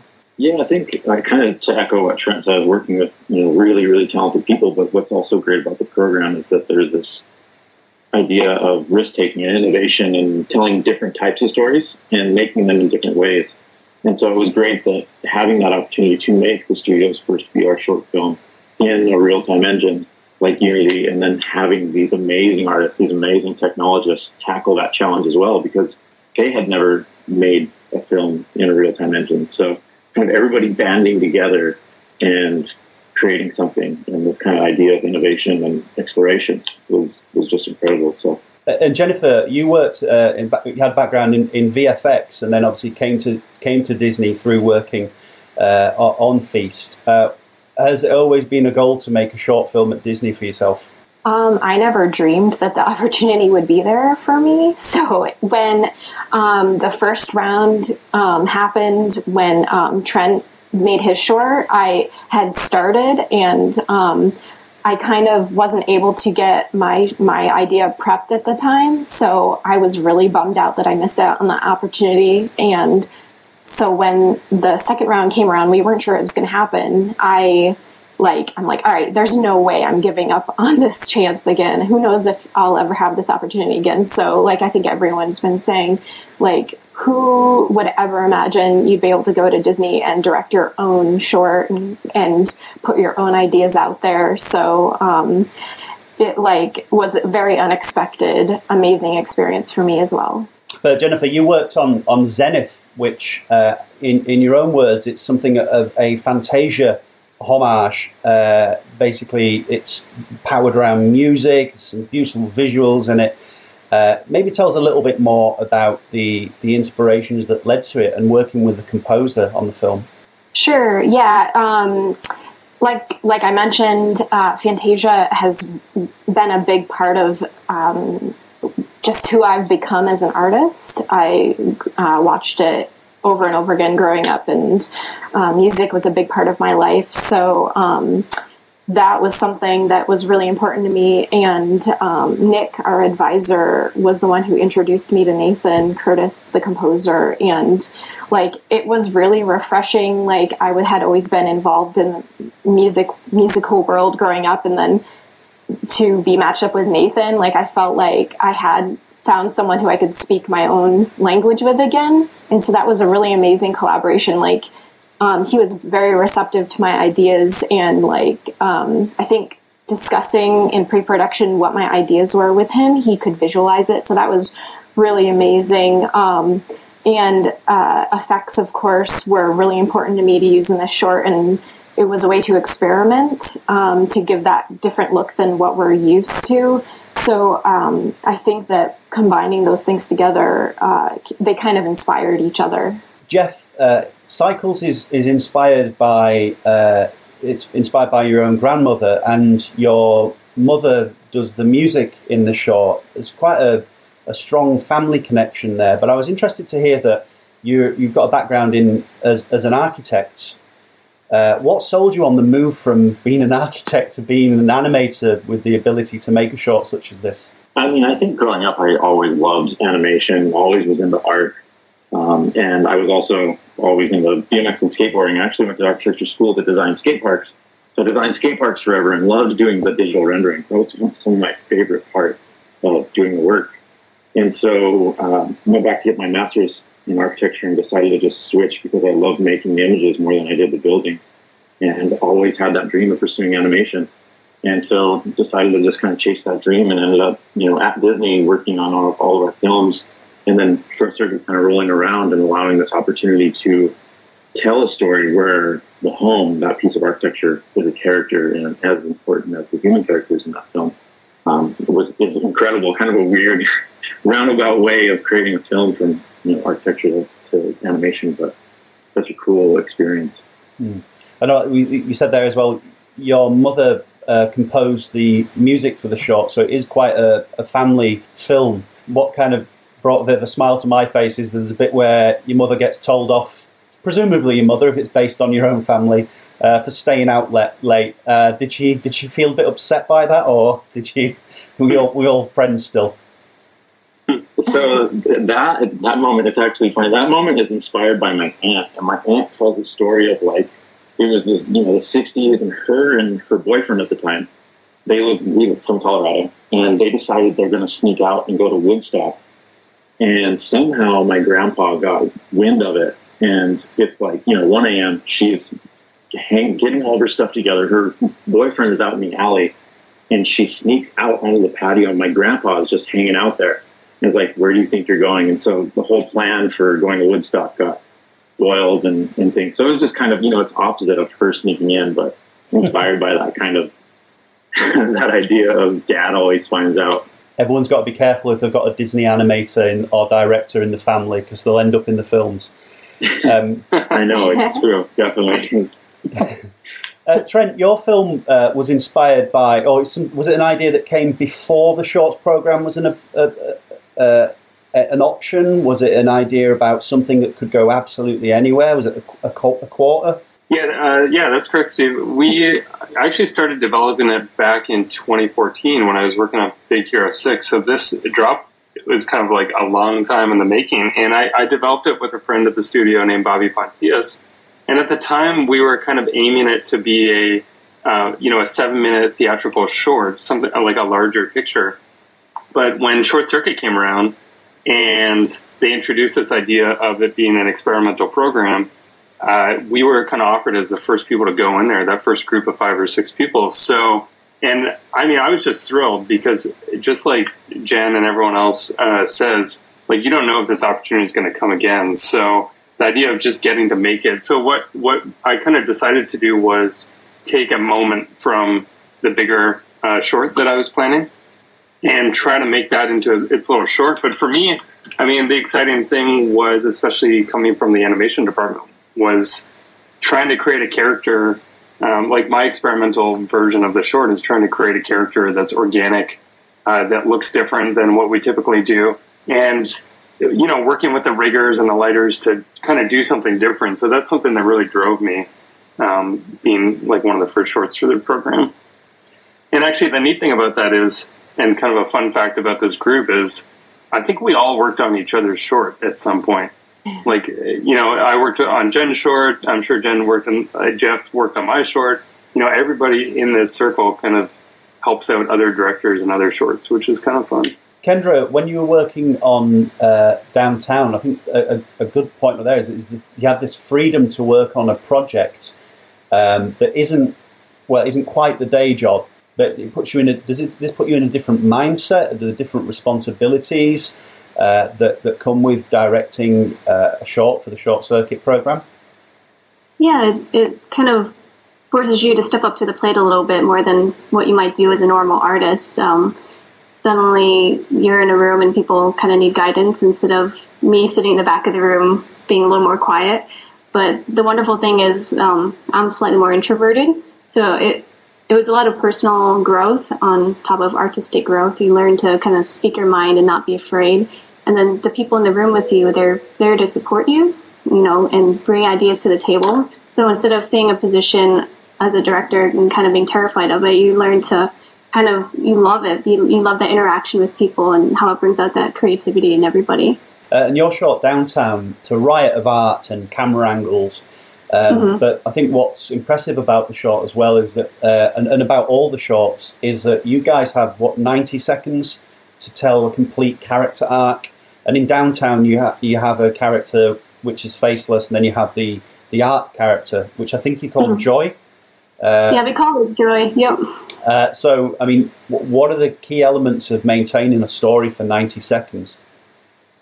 For me, I, I really wanted to try something that, that was very action paced, and it and letting the action and the art tell the story versus maybe a traditional story arc, like kind of with the character.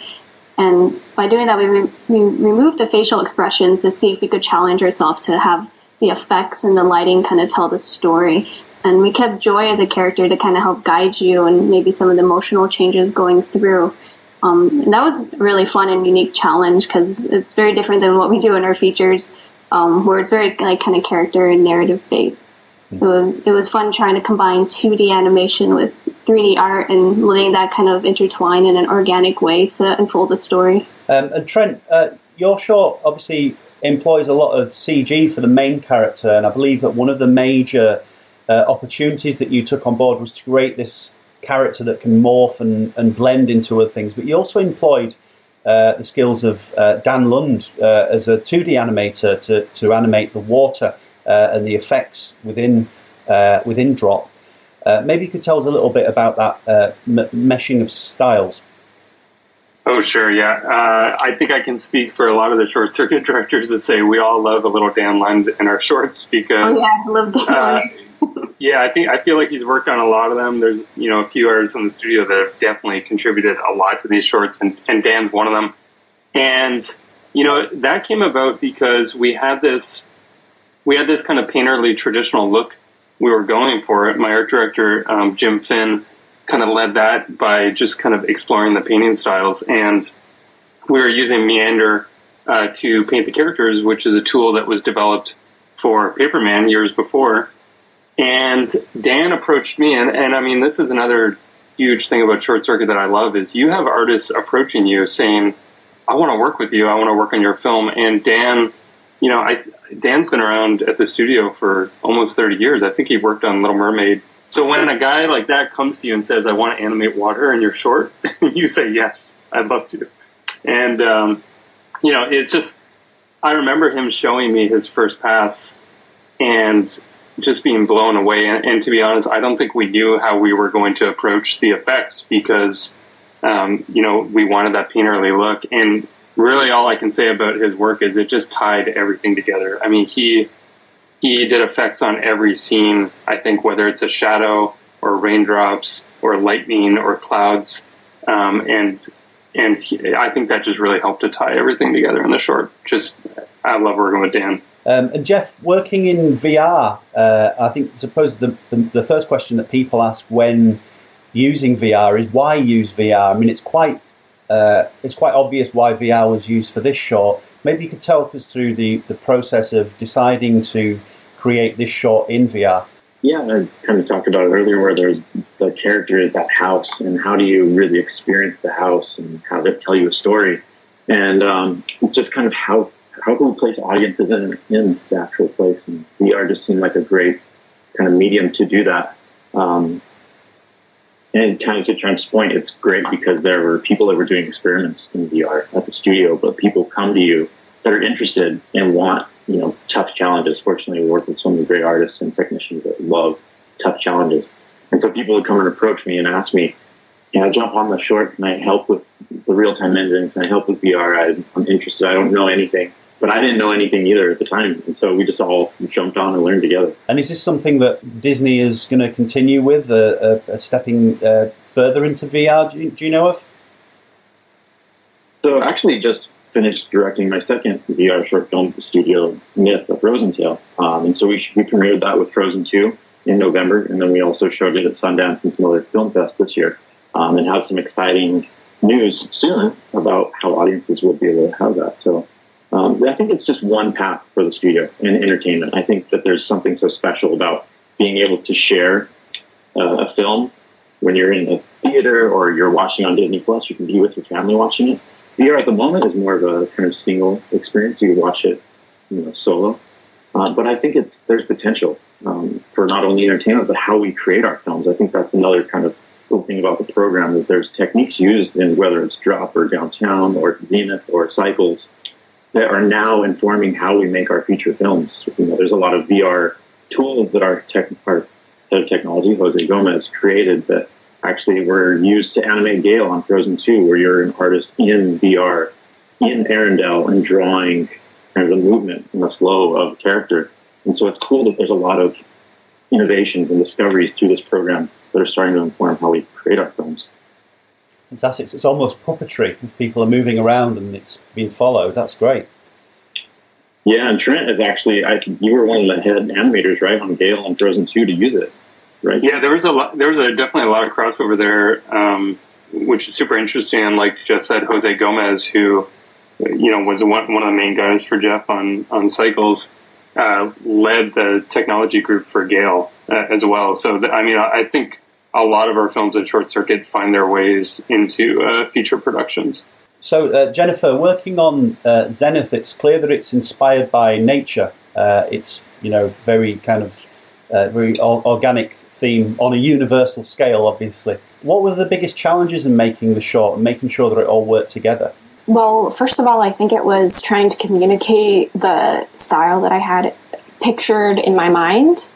Um, because it is a lot of negative space um, and um, you know, it's not traditionally how we design our characters. So I think that that was the first thing. Also, um, there, I am a look development artist, so I'm in charge of taking the model and giving it texture and um, surface color and all that. And there's actually no look development in, in Zenith. The effects artists kind of took control of that. So we created our characters and environments completely differently than how we normally do. And so it was, I think, for the effects team, it gave them a really great opportunity to, to um, kind of be in charge of that, maybe a little more than what they normally are used to. And um, so uh, I think that um, the some of the biggest challenges definitely were the scale of like if you actually we we built all of our characters to scale, so the stag really is really tiny compared to the black hole and that was really challenging to work with in 3D space. Um, and um, there's no ground plane, so it's difficult to um, show the speed that the character's moving at. So we kind of had to use um, the environment to show that. So I think it was just the style of the film itself kind of um, created some of the challenges we had to face, but it also um, gave it a unique look that we ended up with. A question for you all. You've directed a short film for Disney. How have you guys felt yourselves growing throughout this process? Uh, and what kind of future challenges does this leave open for you? Uh, if we start with Jennifer. Sure, yeah. I think, like Kendra mentioned, I'm also kind of more introverted. And so that in itself, um, just I had an amazing team that I worked with. Um, I had I was working with a lot of supervisors and um, just really um, experienced people who I have a lot of respect for. So it was kind of intimidating to start working with them. And like all of a sudden, I'm the one that they're coming to and saying, What would you like for this? And it, I had to be the one to make decisions. So it really did force me to step up, like uh, Kendra said. And um, so just I think as a person at the studio, I grew um, and maybe was able to step more in the stop- spotlight now, as well as intro- it introduced me to uh, uh, so many people at the studio.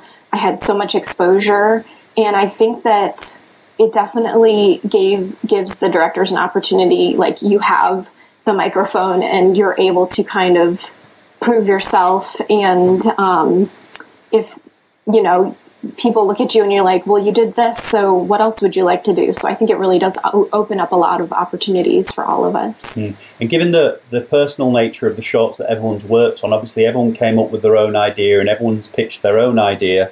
Now that that's done and out the way, what's what's what do you want to do next? What's the what's the big idea next? Um, for me personally, I, I think you know in, in college we have to come up with our own projects all the time, and um, I kind of got used to it as a professional working on other people's ideas. So it really inspired me to keep coming up with my own ideas. And um, there are some other opportunities at work that were we were pursuing. Um, and I think just looking for any any other opportunities that will give us a chance to have our own voice again, as well as working with other artists at the studio. A lot of collaboration. I've had people come up to me and ask if I'd like to work with them, and it's also giving us a chance to give back to some of the artists who helped us on our projects. So I think it's creatively that's where I see myself going is just wanting to pursue my own ideas and help other artists with theirs. Fantastic. Um, uh, Jeff, you mentioned Myth is coming up, so we know that that's coming next from you. But how did you grow as an artist working uh, on cycles?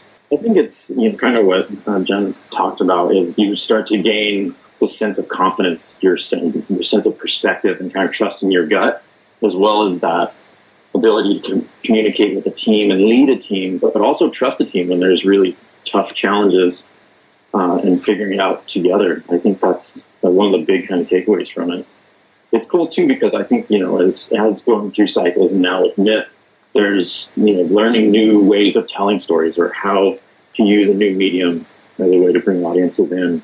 Uh, even augmented reality, we did some augmented reality pieces for cycles as well as for Myth, and it's cool to start exploring these new mediums and trying to figure out how do we tell characters, how do we or tell stories, how do we have audiences connect with characters, and so it's really exciting. Trent, how how have you grown as an artist working on Drop?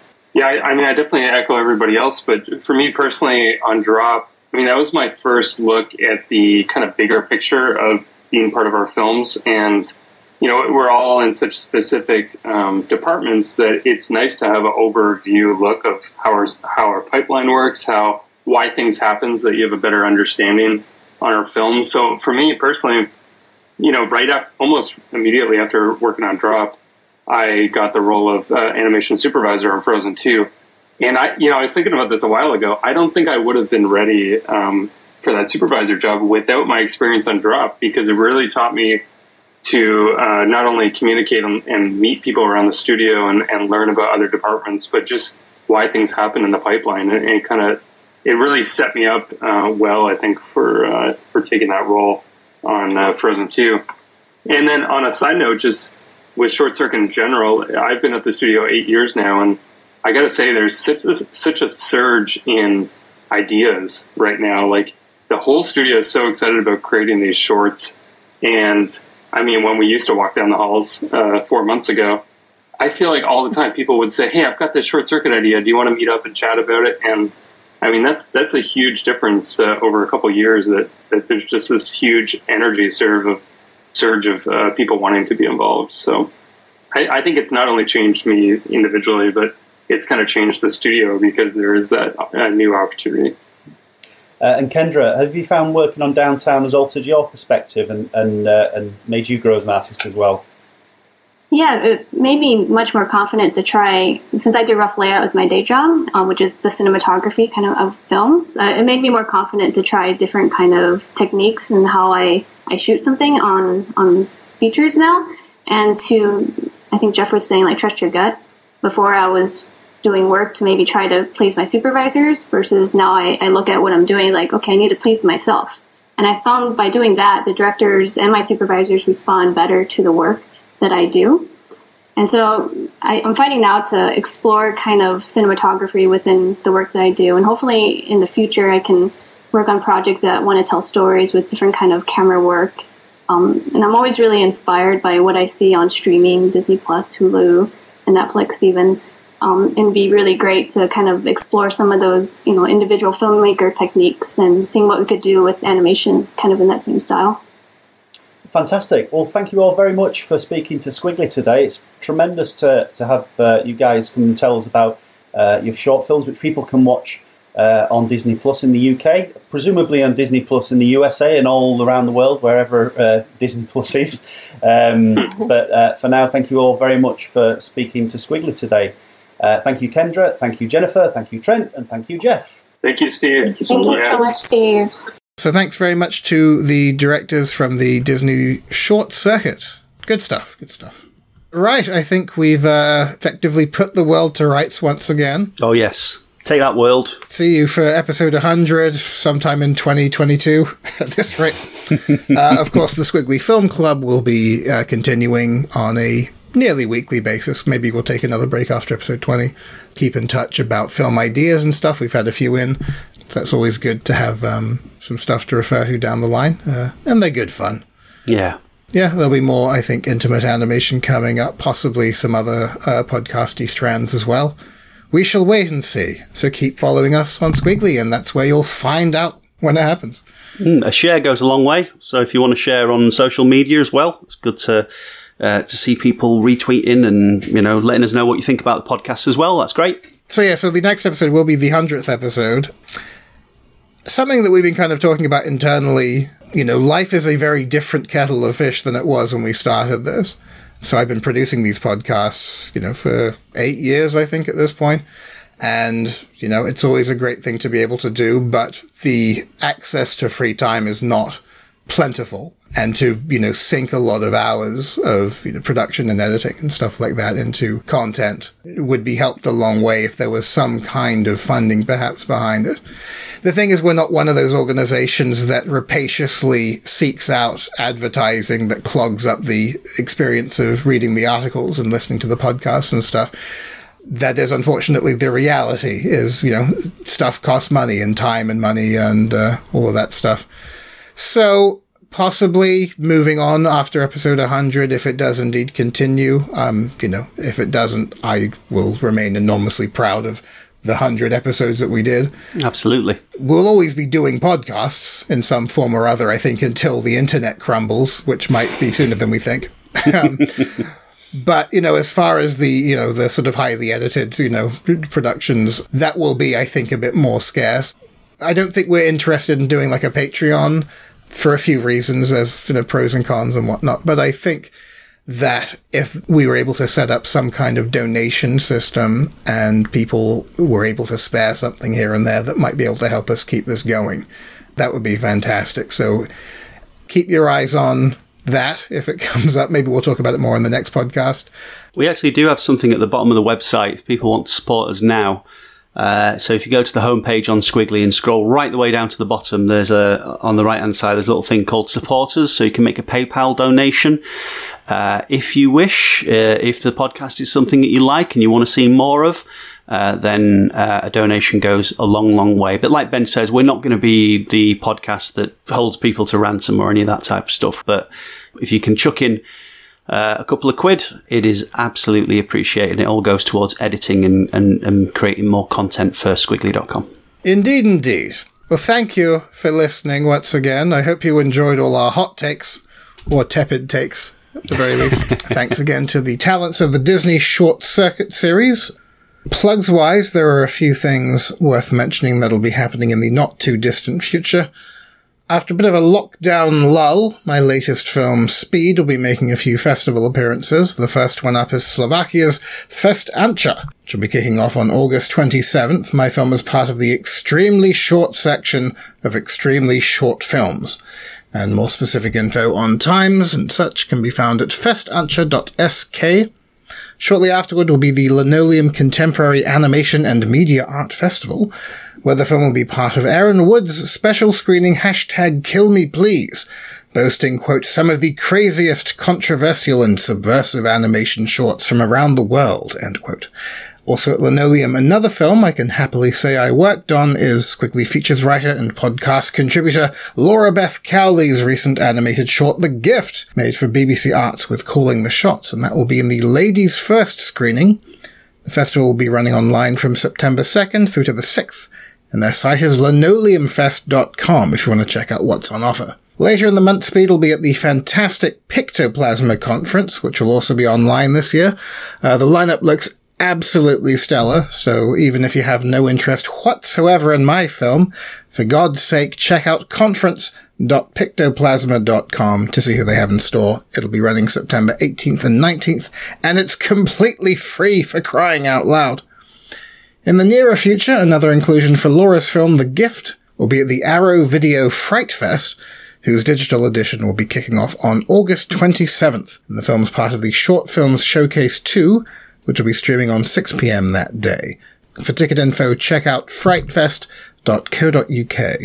And that's all I'm allowed to announce for the time being, but you can keep up to speed with future screening updates and the like at my site ben-mitchell.co.uk, also facebook.com slash Ben Mitchell Creative, if you like. Yeah, so we had the we had the the first of our MAF uh, year round program of events. Uh, we did Here and Now, a screening of contemporary British animated short films, uh, and we've got a uh, a special making of event coming up with Lupus Films. So if people stay tuned to ManchesterAnimationFestival.com, then obviously in September, uh, a mere month and a bit away, we'll be announcing the program. So keep your eyes peeled uh, on ManchesterAnimationFestival.co.uk for updates on this year's MAF 2020. Super. Some of you may recall a little while ago that we featured an article on the site by Tanya Scott titled Inclusion and Diversity in UK Animation Workforce A Response, addressing the findings of a prominent industry survey, and it's prompted a lot of discussion. And through podcasts and panel discussions, Tanya's been expanding on some of the conversation points in the months since, various organizations such as the recent Inclusion in Animation panel back in June, presented by the Screen Skills Animation Skills Fund, the University of the West of England, and the Cardiff Animation Festival. It was a really enlightening and frank discussion on ethnic diversity in animation, and the reaction's been really encouraging and strong, and Tanya's keen to do more in a similar vein. And in whatever capacity we can, Skwigly are keen to assist, in the meantime, the hope is to conduct a follow-up panel further discussing BAME issues within the industry. And if you're interested in hearing more or helping out or contributing questions, be sure to follow her new organization, Visible in Visuals. Right now it's on Twitter at visible underscore visuals, or you can send questions to visibleinvisuals at gmail.com. And if you missed the original panel, unfortunately it wasn't recorded, but the Cardiff Animation Festival put up an excellent infographic piece breaking down the points and insights that came up, which may prompt some questions or areas you'd like to ask about. It's a brilliant read either way. And you can find that breakdown via Cardiff Animation Festival's various social media channels, and I'll put a link in the podcast article. Speaking of CAF, as we were discussing earlier, uh, they've been keeping very busy with their wonderful online animation screening events that have proved a big hit, and their next online edition of Cardiff Animation Nights will be on Thursday the 27th of August, kicking off around 8.15 p.m. And Skwigly will be mucking in with some filmmaker Q&A sessions, so we hope to see some of you there. It's a brilliant selection of films, and it's sure to be great fun. You can find more info at cardiffanimation.com. So you can follow us on Twitter at Skwigly, and uh, we're also on Facebook, Skwigly Magazine. Instagram at Skwigly Animation. Why not follow all three? Uh, of course, the website is skwigly.co.uk. If you like this podcast, maybe you're new to the podcast, all this many episodes in, we've got plenty of them. We've got quite the archive, and uh, we've recently kind of expanded our uh, subscription platform, so we're everywhere now Apple, Google, Spotify, Stitcher, TuneIn, Acast, and we sort of start everything on SoundCloud if you're a SoundCloud type person any input or thoughts maybe on some of the contentious issues that we raised in this episode, feel free to get in touch on any of the social media platforms or however you like to communicate. You can also find out how to contact us in the contact section of the site. We'd love to hear from you because you complete us, damn it. I'm on Twitter at Ben L. Mitchell for what it's worth, and Steve, you're at Mr. underscore S underscore Henderson, I believe, still. Indeed. Uh, that's all from us, gang. See you next time. Do do do do do do do do do.